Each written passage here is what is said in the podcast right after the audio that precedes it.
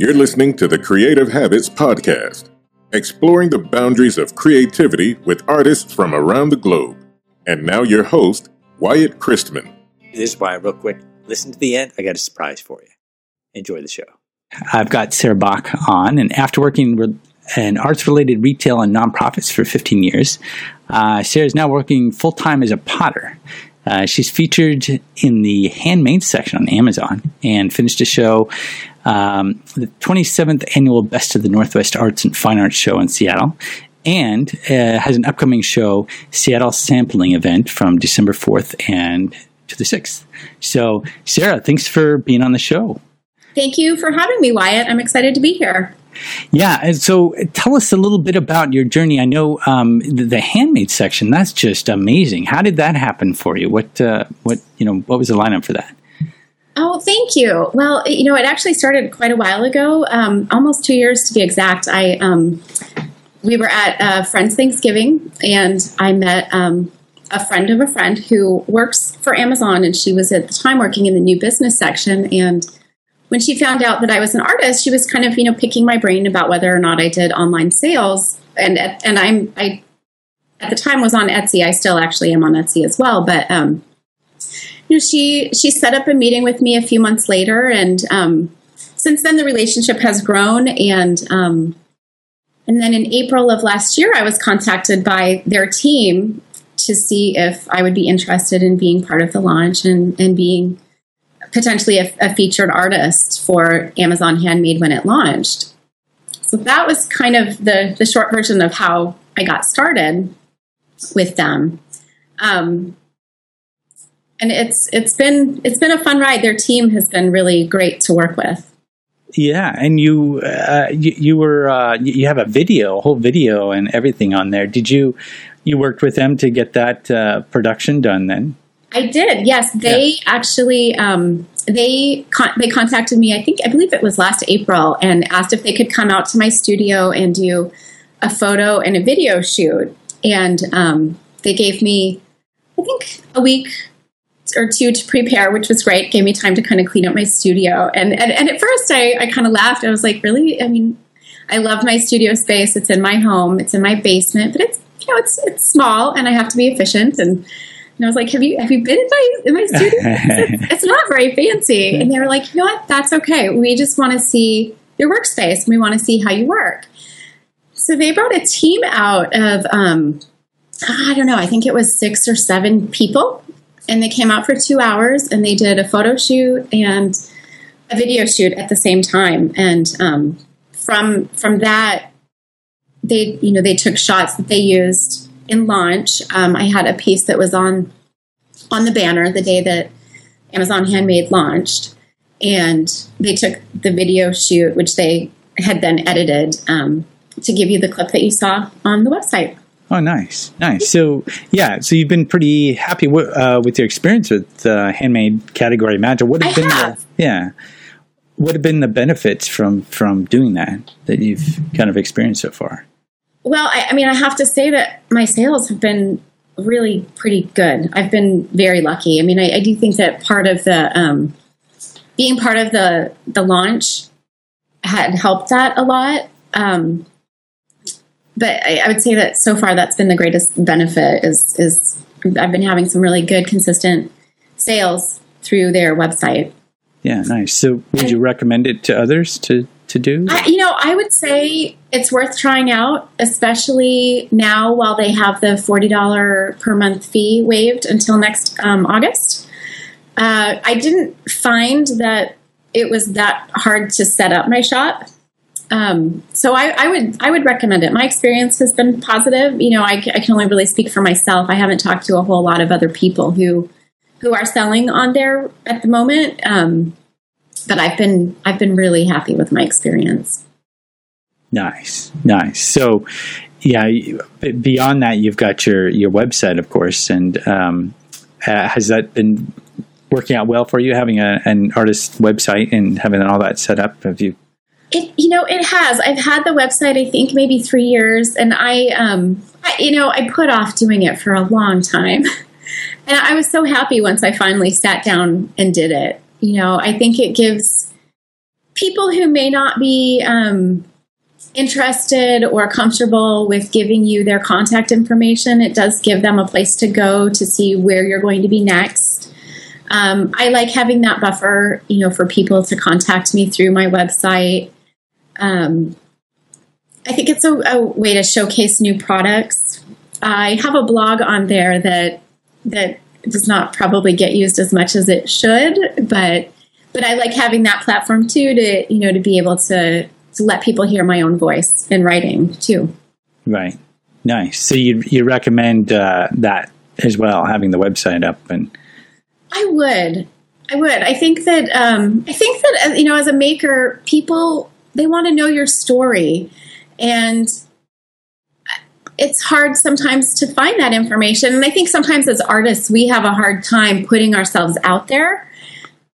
But I think that it really does help people understand who you are and where you're coming from and why you do what you do. You know, having a platform to really be able to go in depth and tell them about yourself. Right, connect a bit with your story, which I uh, is interesting to go to take a step back now to uh, some of your beginnings. One of the uh, first assignments you had from one of your apprenticeships in Wisconsin was to make, uh, you know, hundred cups. Yes. And and one of the things you mentioned is it gave you you know muscle memory that a potter needs to grow in order to make other forms.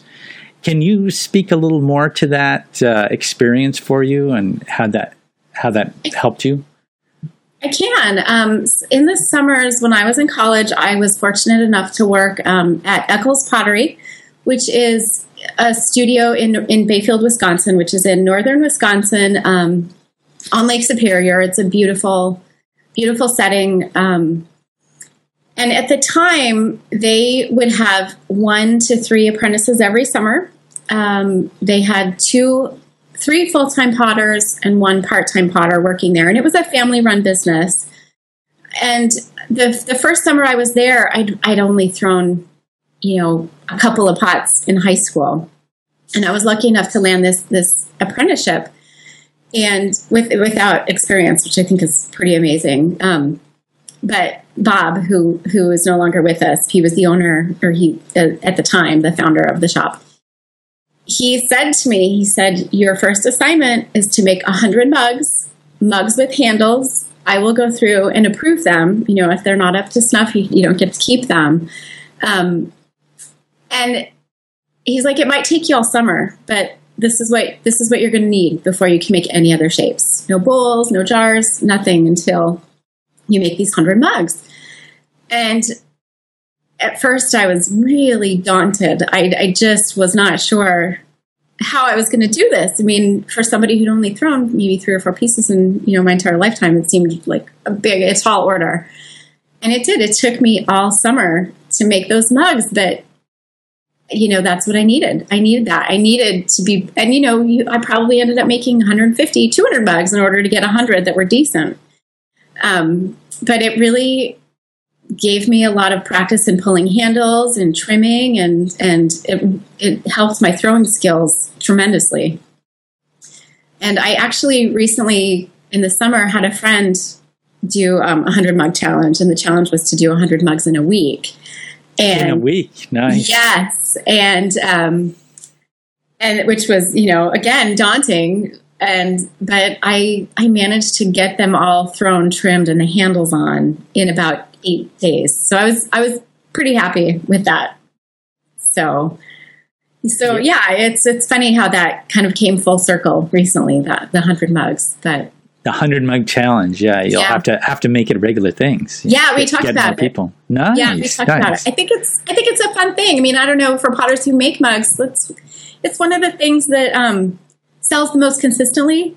Um, and I think mugs are very personal to people. I, you know, I kind of always joke with my customers: you have to try on your mug. You have to see how the handle feels and um, see how it feels in your hands. Because I, I, don't know, I do. I find mugs to be a very personal thing for people. Right, right. How does that? Uh, yeah, it's it's interesting how that. Uh, that the muscle memory part of it works. And do you think that whole idea translates well to other mediums? That challenge, you know, the, and the whole uh, rigorous uh, part of that that'll that'll really make you you know grow exponentially as an artist. I, I really do. I think that um, I can definitely see that happen. You know, in printmaking, it's kind of the same sort of thing. They make multiples of things, just you know, and they improve upon them as they make them.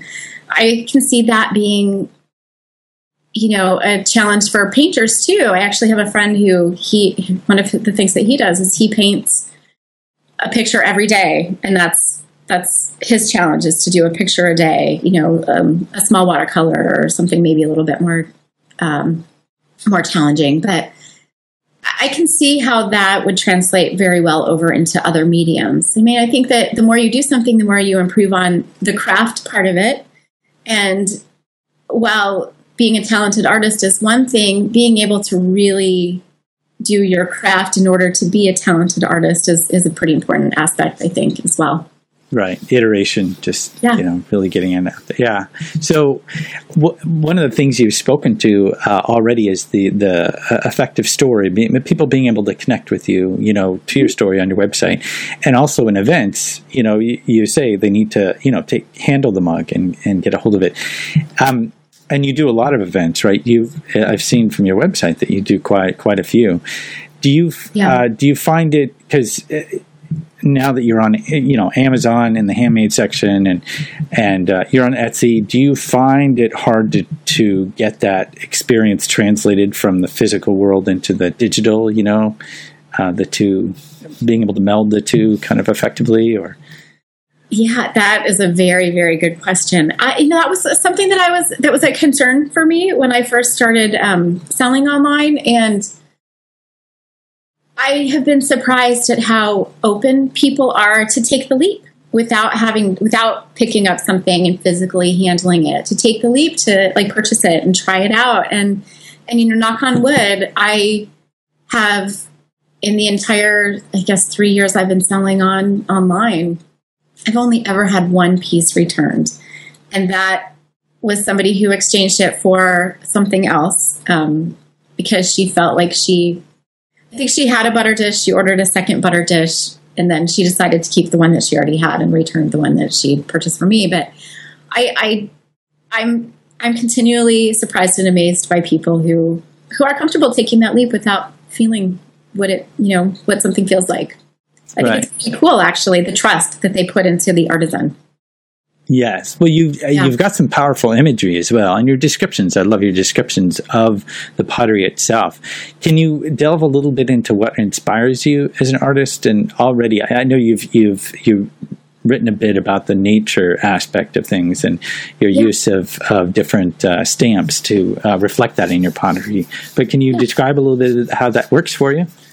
Yeah, I um I, I, like to spend a lot of time outdoors. Um, I'm an avid hiker, uh, not as much right now as, as I'd like to be, but um, you know, I try to go outdoors, and I've always loved plants and flowers, and um, flowers especially, and patterns. So, so I am. I'm really inspired by nature, and I'm inspired by the outdoors, and I try to keep a you know a sketch pad with me, not all the time, but a lot of times, so that if I see something that I want to remember, I can either, you know, do a quick sketch of it or, um, or sometimes I'll take a photograph to bring back, you know, into the studio with me to kind of translate over.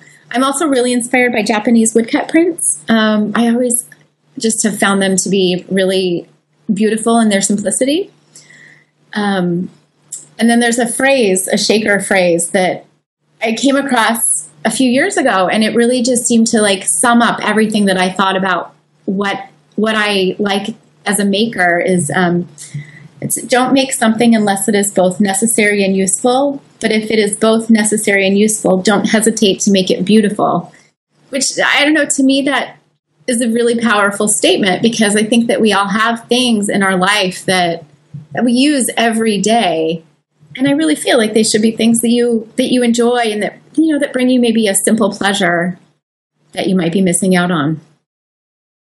Right. And so instead, you know, you're the mug instead of just drinking your tea, having it a you know experience where you're going to sit down and and really just drink your tea or your coffee, and exactly. it might as well be some, a mug you really really want to to have and use rather than pouring it in and just gulping it down, right? Yeah, exactly. Well, and I think that I mean I, we live in such a fast paced world now, and especially I, I'm I don't know I can't really speak for other parts of the country as well as I can for Seattle. It's so tech heavy here that I think that just taking that five minutes in the morning and pulling out your favorite bowl for your cereal or your favorite mug for your coffee and just taking that five minutes and connecting with something that's handmade can really help slow down the hecticness of your day. Yeah, yeah, definitely. I, I can definitely see that.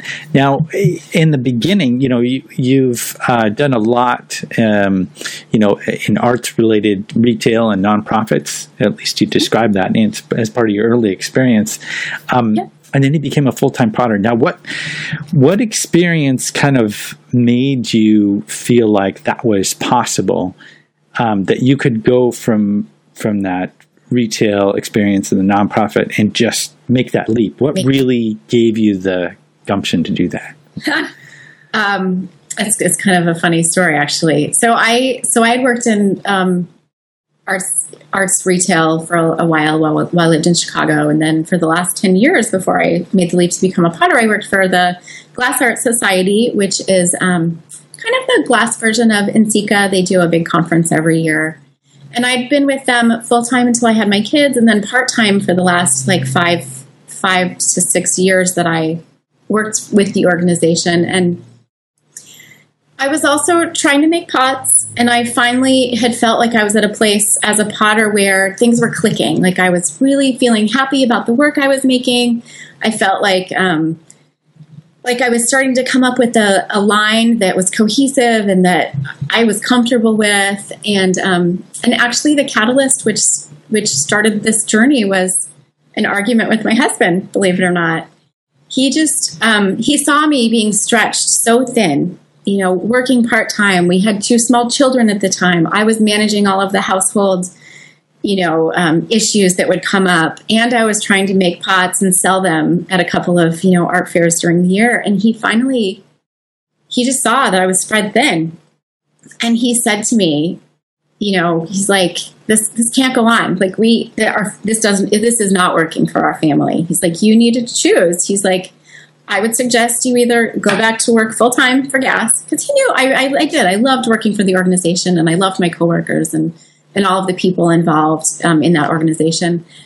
He's like, or you need to go spend some time in your studio. You know, that's been your dream for how how many years, and you know, maybe this is it. Maybe this is the time where we make the sacrifice, and you quit your job and you focus on making your artwork, and we see where it goes. We see where it takes you.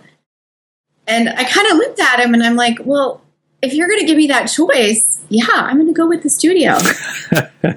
you know, if you're willing to, you know, I mean, make that sacrifice with me, let's do it. And, uh, you know, at the time, my part time salary was contributing to the household, you know, not as much as, you know, his full time salary, but it, it still was contributing. So we did have to adjust some things and, and make some changes for the first couple of years until my income was a little bit, you know, closer to making up for what I had lost by quitting my job. But um, but I feel like it's it's you know coming around pretty well. I mean, granted, nice. there's been you know there've been some some setbacks, and um, you know there's always something. Uh, but overall, it's really been the best choice that we could have made for our family. Nice. Yeah. Well, having someone believe in you that much and, um, you know, support you that way as you journey into something yeah. that really you don't know if it's going to work or not. Um, you're taking, you, you know, 100%.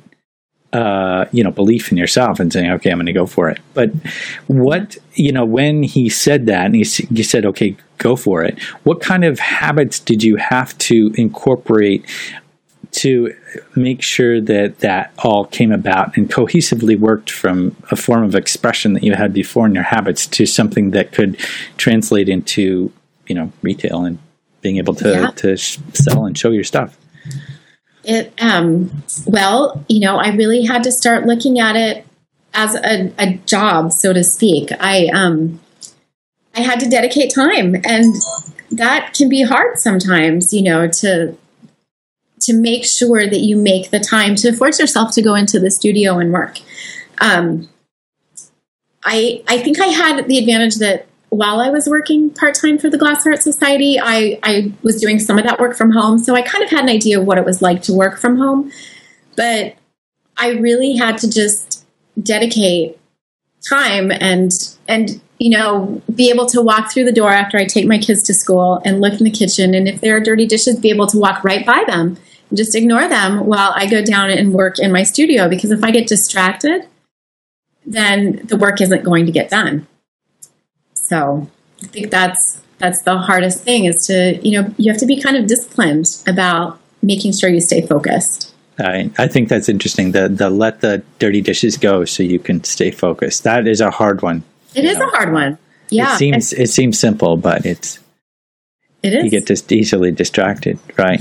So, and and your experience of that also because you're forcing yourself. Well, not forcing, but you're keeping, you're staying focused, and but that can be sometimes a deterrent from the creative aspects of your mind because you're forcing yep. it into particular parameters for which it needs to work. Yep. And sometimes the, there's a label around creativity to if you it's too constrained, you won't be creative. But what have you found during that process that was the opposite of that, and how did that actually help you be creative? Well, I um, I you know I found that just forcing myself to go sit in the studio, even if I'm not feeling necessarily creative, is a good thing. It's just a good thing to be comfortable in the space and to be comfortable around your settings and in your tools and and being able to walk away from it too if you're not necessarily feeling the creative juices. Um, what did you like? So uh, let me guess. Uh, I, am just envisioning you're sitting down because I've had the experience. You sit down, you go, "Oh boy." What am I? I don't know. Yeah. Uh. So, what do you? How do you find that you refresh from that? What What do you do to refresh? I, you know, I pull out my sketchbook. I think that that's um, that's kind of a way to jot down ideas and you know, take a moment away from actually making things um, and just start and thinking about ideas. Because I think it's it, you know you can get stale if you're not continually trying to come up with something new to work on. And um, another thing that I do to kind of help keep momentum in the studio is sometimes I'll I'll sit down and I'll spend like 20 minutes sketching out a schedule for myself for the next couple of weeks so that so that I have a goal you know, like say, you know, I want to fire a bisque kiln in two weeks. So that means, okay, then I need to throw this many pieces this day, and I'll spend this day painting um, and trimming and putting on handles and um, writing out a schedule. I know it sounds kind of um, uh, narrow, but it really does help me kind of keep on track and keep thinking about what I'm doing so that when I sit down, I'm not like, okay, I've got like 20 lumps of clay here that I've wedged up. Now, what am I going to do with them? So, yeah, I, I know it seems kind of funny, but writing up a schedule really kind of helps me with that creative process in a, in a weird sort of way. Yeah.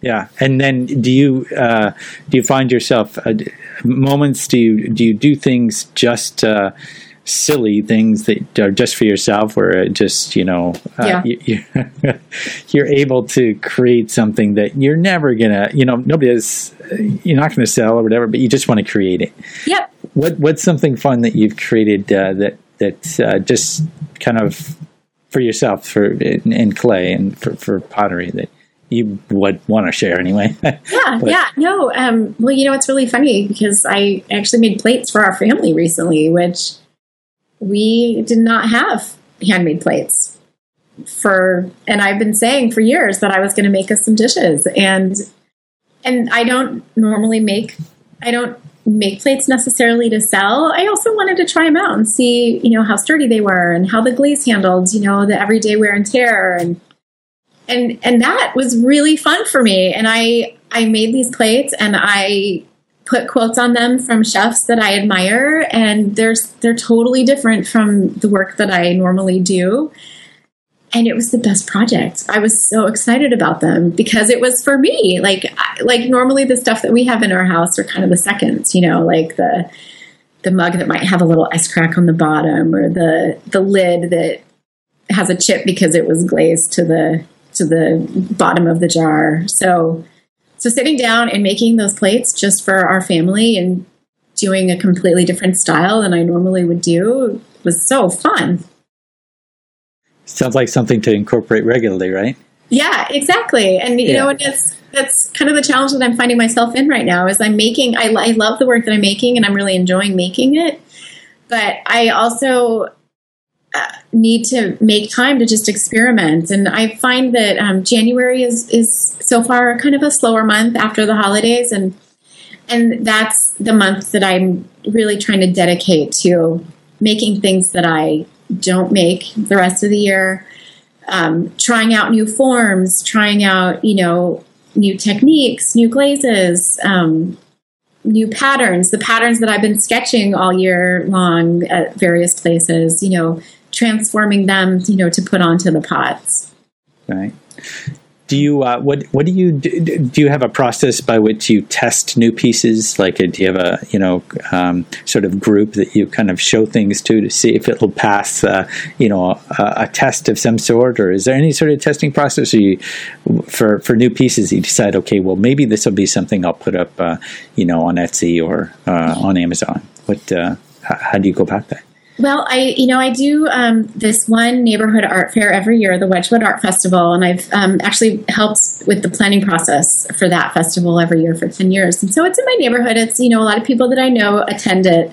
So that's the place where I'll put out the new designs and I'll put out the new pieces because I know I'm going to get honest feedback from my customers there because many of them have been my customers for seven, eight, nine, ten years and they you know i know them now and they're going to be they're going to be honest and they'll say you know and actually there was this one this one kid came once and he was looking at and i usually make these little bowls where i test out you know like the new painting patterns and and he had one that he's like you know i really like this one this new this and it was a kind of a different technique i was using that i'd never done before. And he's like but I don't think it's it. I don't think this is the one that's, I don't think this is a technique that you should be doing anymore. And, and I loved it because here was this like nine year old kid giving me his brutally honest feedback, but I needed to hear it, you know, and that's, that was kind of a, a fun thing. Yeah, that is good. That's good. It's it's hard to find people yeah. that'll that'll give you the the real feedback, you know, and uh, yeah. so yeah, it's good having that loop. Um, well, great. I, I wonder if you know for those that are you know in their various processes, maybe just starting and uh, wanting to make that leap, or or maybe veterans, wh- whoever you'd, like to speak to, um, what, what, kind of advice would you give uh, to, to, you know to those uh, starting out um, their their process or in their journey? Yeah, I would say don't be afraid to fail because you will fail. I mean, there are going to be times where um, things are not going to turn out the way that you want them to, but don't let that get you down. You know, keep trying and, and and go for it. And I, you know, and I think for years I really wanted to take the leap to really focus on my passion. And you know, financially, that's not always an option for people, but don't be afraid to put yourself out there. Don't be afraid to apply to your first art fair or your first, you know, exhibition. Um, you're you will get rejected. Trust me, you're you're you're going to have those rejections too. But you can't learn without those failures. So so don't be afraid to fail. That would nice. be my advice. Yeah. Good one. Yeah, and iterate. Do that challenge, right? Yep, 100, exactly. 100, go for a bunch and just, you know, keep keep uh, you know, creating. So, uh, okay, so where can people find you if they want to know more? They can find me at um, sarahbachpottery.com. Um, I also have a Facebook page, Sarah Bach Pottery, and um, Instagram. So those are probably the best places to find me. And Amazon and Etsy, and, and Amazon you're Etsy. you're out there, which is yeah. great. Nice. right now, yeah. Yeah. Yeah. Well, think, thanks a lot, Sarah. It's great to have you on the show. I appreciate you taking a moment to do that. And congratulations on getting, uh, you know, featured in the handmade section on Amazon. That's that's great. Thank you so much, Wyatt. I've really enjoyed our conversation today. Hey guys, thanks for listening to the end. So, the Creative Matrix, this is the surprise. Um, I finally put the finishing touches on what I'm calling the Creative Matrix. And basically, it's uh, three critical tools that famous and not so famous have used throughout time to ensure good ideas don't get lost or go to waste. So it's basically a structure. It's three tools, and sign up now. Uh, it's it's free, and I've got uh, three different. It's a series basically, and three different emails will come to you with a link to each. Um, the first part of this is called the CSI board. So check it out. Uh, go to the go to creativehabitspodcast.com and then look for in the navigation it's called Creative Matrix. Hope you enjoy it and see you next episode.